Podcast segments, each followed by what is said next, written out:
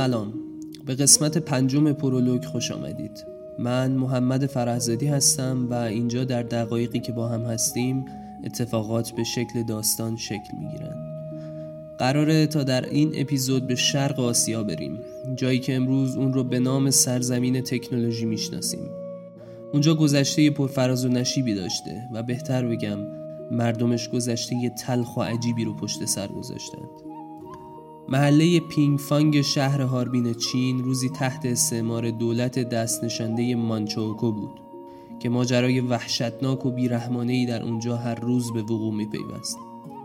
ساختمان هایی که این جنایات در اونها شکل می گرفت هنوز هم هست و امروز جهان اونها رو با نام یونیت ماروتا می‌شناسه. قبل از شنیدن باید بگم که این قسمت حاوی کلمات، الفاظ و اتفاقات ناراحت کننده ای هست. پس اگر ممکن از شنیدن اونها ناراحت بشید همین حالا دکمه استاپ رو بزنید. این قسمت جنایت در واحد 731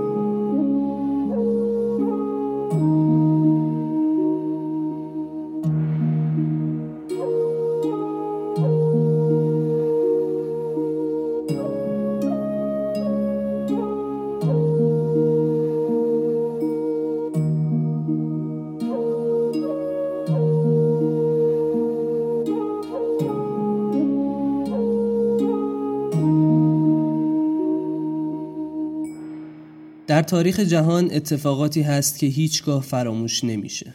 جنایاتی که بشریت اگرچه از یاد می‌بره اما فراموش نمی‌کنه. بین از یاد بردن تا فراموش کردن خطی فرضی وجود داره که قابل توضیح نیست اما همه اون رو می‌شناسیم. شاید چیزی شبیه شنیدن و گوش دادن.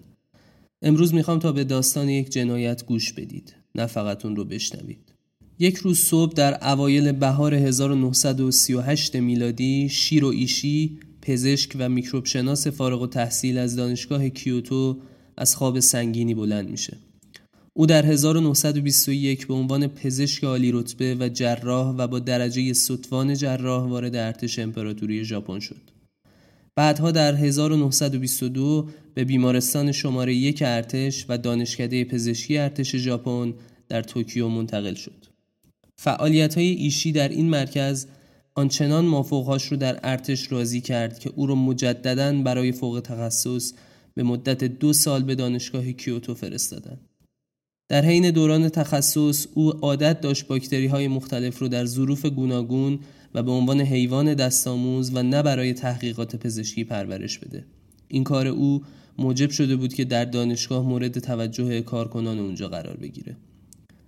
در سال 1925 میلادی او به درجه سروان جراح نائل شد و تا سال 1927 مشغول تهیه مقدمات و راضی کردن مقامات برای ایجاد یک برنامه سلاحهای بیولوژیک بود و با آغاز سال 1928 میلادی او دست به یک سفر دو ساله به غرب زد.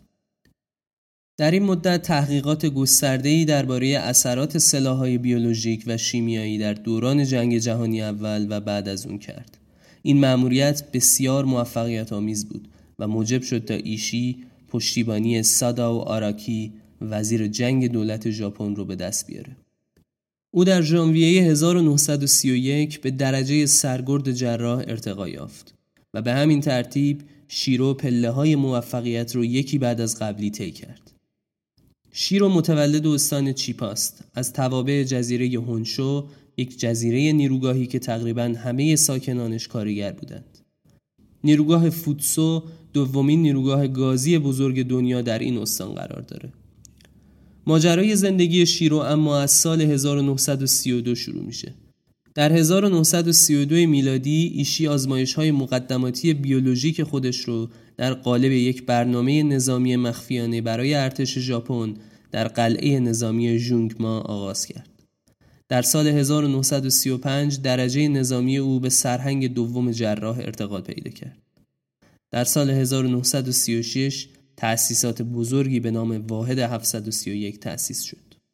یک محوطه عظیم مشتمل بر 150 ساختمان در زمینی به مساحت 6 کیلومتر مربع در حومه شهر هاربین در چین که آزمایش های محرمانه خودش رو در اون مکان ادامه می‌داد. یک داستان دروغین هم برای مردم عادی ساختند که این تأسیسات متعلق به یک مجتمع بزرگ تصفیه آبه. سادا آکوارکی یک تیم تحقیقاتی محرمانه به نام واحد توگو تشکیل داد تا آزمایش های شیمیایی و میکروبی گوناگونی در منچوری رو انجام بدن. این تیم با واحد 731 هماهنگ بود و وظیفه داشت تا همه اطلاعات نظامی و دستاوردهای میکروبی و پزشکی رو با شیرو و تأسیساتش در میان بذاره. واحد توگو در قلعه نظامی ژونگما قرار داشت که یک کمپ آزمایشگاهی در روستای بنخه در 100 کیلومتری جنوب هاربین و در کنار خط راهن منچوری جنوبی تأسیس شده. یک واقعه فرار از زندان در پاییز 1934 و بعدها یک انفجار در سال 1935 که تصور می‌شد یک حمله باشه باعث میشه تا ایشی تصمیم بگیره قلعه نظامی ژونگ‌ما رو تعطیل کنه. او اجازه پیدا کرد که به پینگ فانگ در 24 کیلومتری جنوب هاربین بره و تأسیساتی به مراتب بزرگتر در اونجا برپا کنه.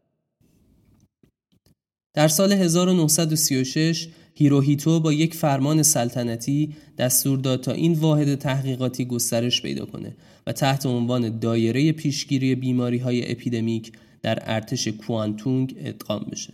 این واحد تحقیقاتی به دو زیرگروه با نامهای واحد ایشی و واحد واکاماتسو تقسیم شد که واحد اخیر در شینکینگ یعنی همون چانگچون کنونی واقع شده بود. از اوت 1940 میلادی تمامی این واحدهای تحقیقاتی رو دایره پیشگیری بیماری های اپیدمیک و تصفیه آب ارتش کوانتونگ نام گذاشتند و به اختصار به اون واحد 731 گفتند. علاوه بر تشکیلات واحد 731 این فرمان سلطنتی خواستار ایجاد یک واحد تولید جنگ افزارهای بیولوژیک دیگر به نامهای کارگاه ارتش کوانتونگ برای پیشگیری از بیماری های اپیدمیک اسب ها که بعدها به واحد صد منچوری و همچنین یک واحد تولید های شیمیایی به نام دایره آزمایش های فنی ارتش کوانتونگ که بعدها واحد 516 منچوری شد نام گذاشته شد. بعد از استیلای سرتاسری ژاپنی ها بر چین واحدهای جنگ افزاری شیمیایی و بیولوژیک مشابهی در شهرهای بزرگ چین شکل گرفت و همگی به عنوان واحدهای پیشگیری بیماری های اپیدمیک و تهیه آب شناخته می شده. برخی واحدهای تفکیکی عبارت بودند از واحد 1855 در پکن، واحد 1644 در نانجینگ، واحد 8604 در گوانگجو و بعدها واحد 9420 در سنگاپور مجموعه همه این واحدها شبکه ایشی رو تشکیل می‌داد و در اوج دوران فعالیت اونها در 1939 میلادی بیش از ده هزار پرسنل داشت. مانچوکو یا مانشو دولت دست نشانده بود که ژاپن بعد از تسلط بر منچوری ایجاد کرد. آغاز تهاجم امپراتوری ژاپن به منچوری در تاریخ 18 سپتامبر 1931 میلادی و روز بعد از حادثه موکدن بود. اشغال ژاپن تا پایان جنگ جهانی دوم طول کشید. این دولت دست نشانده مرکب از سه ایالت شمال شرقی چین بود. حالا در 1938 که ایشی شبها رو راحت میخوابید چند سالی می‌شد که در هاربین به اداره یونیت 731 مشغول بود و پروژه جدیدشان در صبحی بهاری به اجرا نزدیک بود.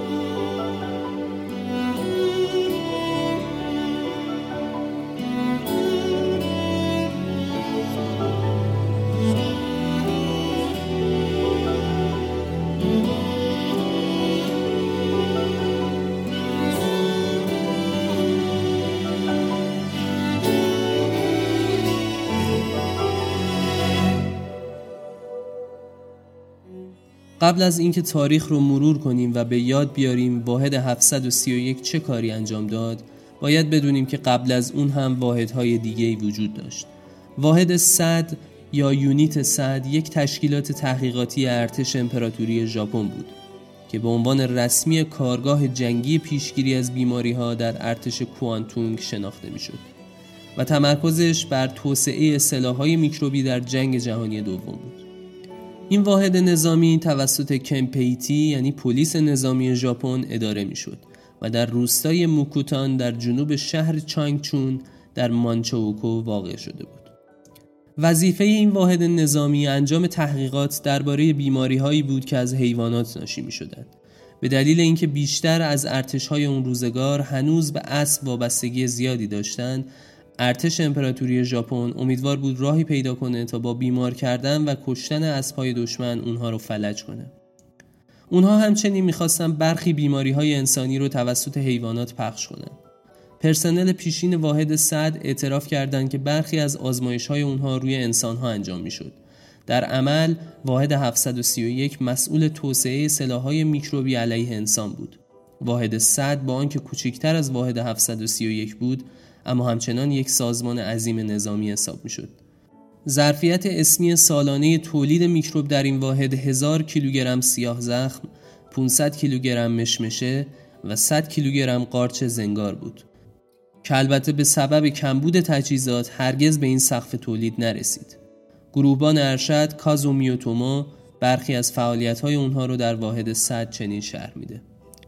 حدود یک گرم هروئین رو داخل مقداری بسته ریخته و به یه شهروند چینی دستگیر شده دادم. بعد از 20 دقیقه از صرف غذا زندانی مذکور هوشیاریش رو از دست داد و حدود 15 تا 16 ساعت در کما موند تا جانش رو از دست داد. ما می‌دونستیم که این میزان هروئین کشنده است ولی فرقی برامون نمی‌کرد که شخص زنده میمونه یا میمیره. من روی 5 تا 6 زندانی آزمایش های مشابهی انجام دادم و تأثیر پیچک کره‌ای و دانه های روغن کوچک رو روی اونها بررسی کردم. یک زندانی روسی آنچنان در اثر آزمایش ها از پا در آمده بود که دیگه امکان آزمایش روی اون وجود نداشت و ماتسویی به من دستور داد تا با تزریق پتاسیم سیانید اون رو بکشم. بعد از تزریق این زندانی درجا کشته شد. اجساد رو در گورستان احشام واحد صد دفن می کردیم. اما همه چیز در 731 فرق می کرد. هرچی در مورد واحدهای دیگه خوندیم و شنیدیم بریزید دور شیرو در تأسیسات هاربیت پا رو فراتر از همه چیز گذاشته بود در یکی از پروژه های تحقیقاتی با نام رمز ماروتا انسانها رو تحت آزمایش های گوناگون قرار می‌دادند. این افراد رو از مردم همون منطقه انتخاب می‌کردند و به اونها الوار می‌گفتند و مثلا می‌گفتند امروز چند تا الوار بریده شد. این واژه رو کارکنان واحد 731 به تنز درست کرده بودند چرا که مردم عادی تصور می‌کردند در این تأسیسات ماشینالات ارکشی، چوب بری و الوارسازی وجود داره.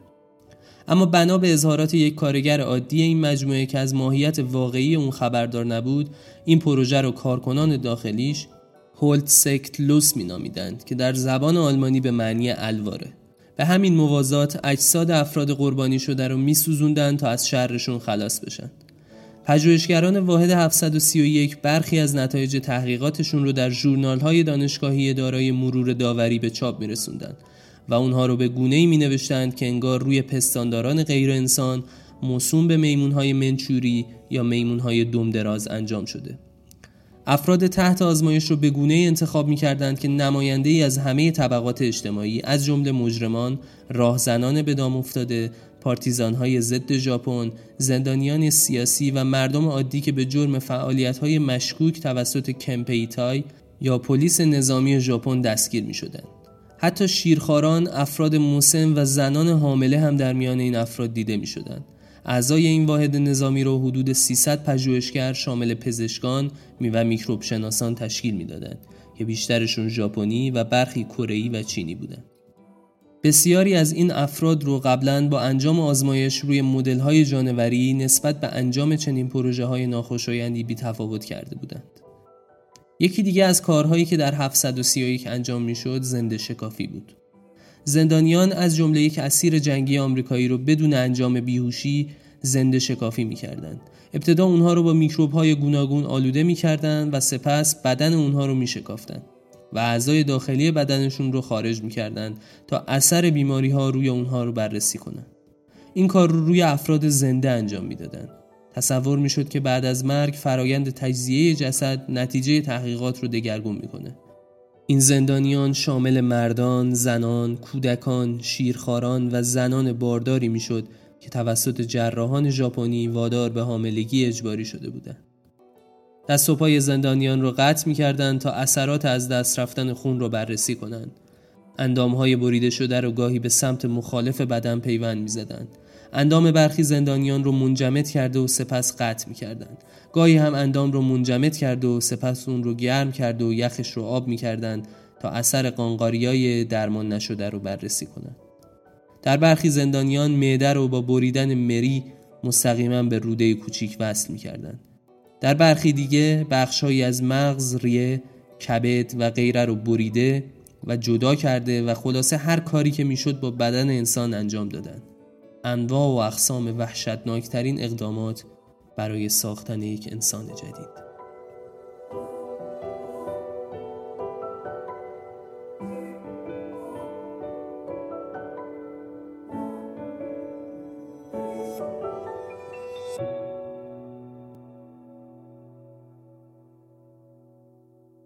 در یونیت 731 اتفاقات حیرت آوری به وقوع پیوسته. اونها گاهی زندانیان رو به ویروس های ناشناخته مبتلا می کردن و با وعده دروغین واکسیناسیون اونها رو با میکروب های بیماری های مختلف تلقیح و مایکوبی می کردن تا اثرات اون رو بررسی کنند. برای تحقیق درباره بیماری های آمیزشی زندانیان مرد و زن رو تعمدن به میکروب سیفیلیس و سوزاک آلوده می و اونها رو تحت نظر می گرفتن همچنین زندانیان مکررن توسط زندانبان مورد تجاوز قرار می شدن. در میان تمامی بیماری های آمیزشی هیچ کدومشون به اندازه سفیلیس اهمیت نداشت. پیدا کردن روشی برای درمان و توانبخشی سربازان مبتلا که شیوع سفیلیس در آنها به واسطه تجاوز سیستماتیک به زنان و استفاده گسترده از بردگان جنسی بسیار زیاد شده بود اهمیت داشت. به اعتراف یک زندانبان درباره تدابیر بکار رفته در انتقال سیفیلیس در میان بیماران محققان روش ایجاد آلودگی به بیماری های آمیزشی توسط تزریق رو رها کرده و زندانیان رو وادار به نزدیکی جنسی با یکدیگر می‌کردند. چهار یا پنج پرسنل لباس های سفید به تن می‌کردند که همگی بدن رو میپوشوند و تنها چشم ها و دهان ها پیدا بود و اینها بودند که مسئول انجام آزمایش ها بودند. اینها یک زندانی مرد و یک زندانی زن رو می آوردن که یکی از اونها مبتلا به سفیلیس بود و سپس اون دو رو وادار به نزدیکی جنسی می‌کردند و همه می‌دونستند که هر کدومشون مقاومت کنه با گلوله کشته خواهد شد. بعد از اون که قربانیان آلوده می شدن، اونها رو در مراحل گوناگون و فونت زنده شکافی می کردن تا پیشرفت بیماری و اثرات اون رو بر احشای داخلی و اندام بیرونی بدن مشاهده کنند. اونچه بیشتر باعث سردرگمی میشه اینه که در برخی اعترافات زندانبانان زنان رو به روشنی میزبان عفونت میکروب سفیلیس قلمداد کردند. حتی با آنکه می‌دونستند خود این زنان با زور و به اجبار مبتلا به سفیلیس شدند.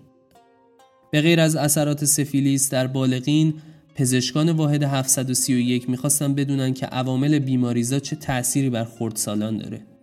یک پرسنل سپاه جوانان در واحد 731 آموزش می‌دید و به خاطر میاره که یک گروه از افرادی که قرار بود تحت آزمایش های سفیلیسی قرار بگیرند رو دیده.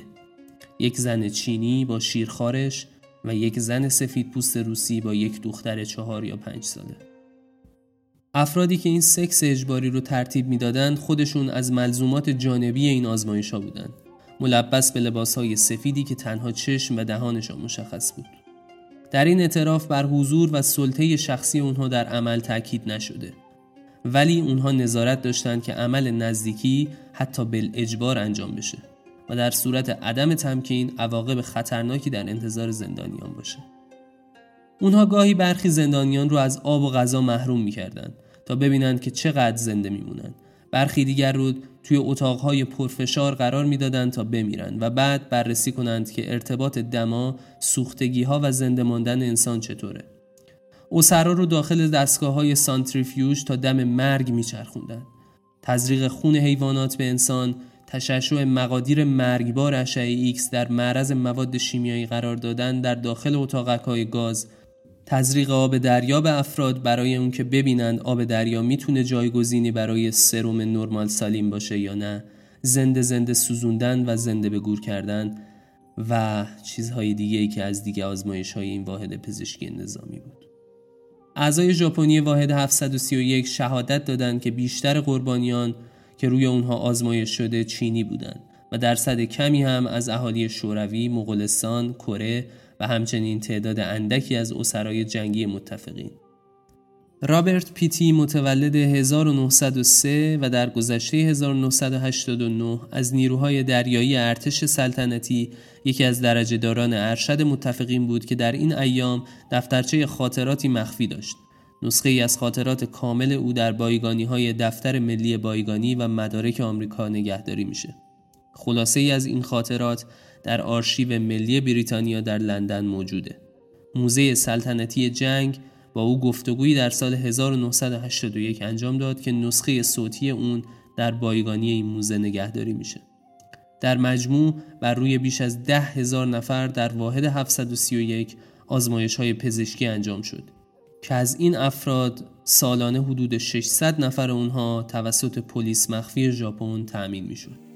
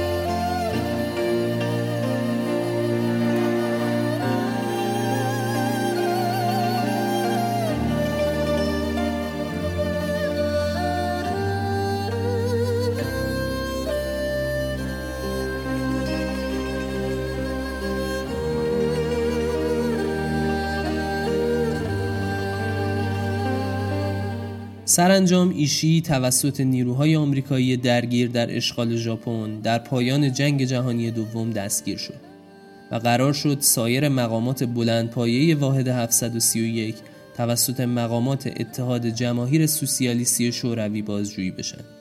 با این حال ایشی و همکارانش موفق شدند مقامات مسئول رو قبل از برگزاری دادگاه نظامی بین المللی شرق آسیا متقاعد کنند که به اونها در ازای افشای کامل نتایج تمامی تحقیقات و آزمایش های پزشکی و جنگ بیولوژیک روی انسان مسئولیت کامل غذایی بدن. مقامات شوروی با این کار مخالف بودند و می‌خواستند بازجویی و محاکمه اونها انجام بشه اما مقامات آمریکایی بعد از دریافت گزارشی از محققان میکروب شناس خود با این کار مخالفت کردند در میان این محققان می‌تونیم از دکتر ادوین هیل رئیس فرماندهی پزشکی ارتش آمریکا موسوم به فورت دیکریک نام برد که در گزارش خودش نوشته که تجربیات و آزمایش های ایشی و همکارانش بدون چون و چرایی ارزشمنده و تحت هیچ شرایطی در کشور آمریکا به دلیل تنگناهای اخلاقی قابل انجام نیست. و حالا این امکان پیش اومده که نتایج این آزمایش ها به آسانی و ارزانی به دست بیاد. در ششم می 1947 میلادی ارتشبد داگلاس مکارتور در نامه‌ای به واشنگتن تلویحا توافق به عمل آمده را شرح داد و درخواست کرد که اطلاعات به دست آمده در مجاری امنیتی بمونه و به عنوان مدرک داله بر جنایات جنگی استفاده نشه. سرانجام توافق نهایی در سال 1948 به دست اومد. بدین ترتیب ایشی هرگز به خاطر جنایات جنگی خودش محاکمه نشد. ایشی بعد از جنگ در ژاپن موند و یک درمانگاه خصوصی تأسیس کرد و در اون به درمان رایگان بیماران پرداخت. گفته میشه وی علاقه خاصی به سلامت کودکان داشت. او یک دفترچه خاطرات هم از خودش به جا گذاشت اما در اون هیچ اشاره‌ای به فعالیت‌های دوران جنگ نکرده.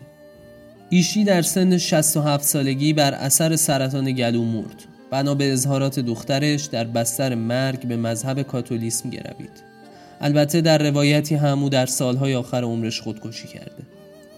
با ورود ارتش سرخ اتحاد جماهیر سوسیالیستی شوروی در سال 1945 میلادی واحد نظامی 731 با عجله مکان رو ترک و پرسنل و خانواده های اونها رو به ژاپن فراری داد. ایشی به تمام افراد و کارکنانش دستور داده بود که راز خودشون رو با خودشون به گور ببرند و تهدید کرد که اگه چیزی بگن به سراغشون میاد. و اونها را از پرداختن به هر گونه شغل یا امور عامل منفعه در ژاپن من کرد. تعدادی ویال پتاسیم سیانید نیز در اختیار کارکنانش قرار داده بود تا در صورت اسارت از اون برای خودکشی استفاده کنند.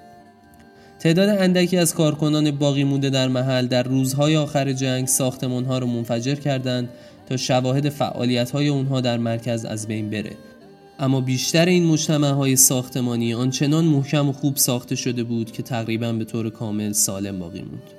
برخی ساختمان های اقماری واحد 731 امروز برای مقاصد صنعتی استفاده میشه. برخی دیگه اونها مبدل به موزه جنایات جنگی شده و برای بازدید عموم بازه. و البته دولت ژاپن هرگز اتفاقات واحد 731 رو به رسمیت نشناخت. در 13 اکتبر 1985 مستند واحد 731 آیا امپراتور در جریان بود از شبکه تلویزیونی بریتیش ساوس پخش شد. این مستند دوباره واحد 731 و جنایات انجام شده در اون رو بر سر زبون ها انداخت. اما با این حال و بعد از پخش مستند و فیلم های بسیار زیاد درباره این محل شوم هنوز بسیاری از جنایات شیرو و همدستانش بازگو نشده. این جنایات با تاریخ مدفون شدند. از مردی که در سرش رویای ساختن انسان رو میپروروند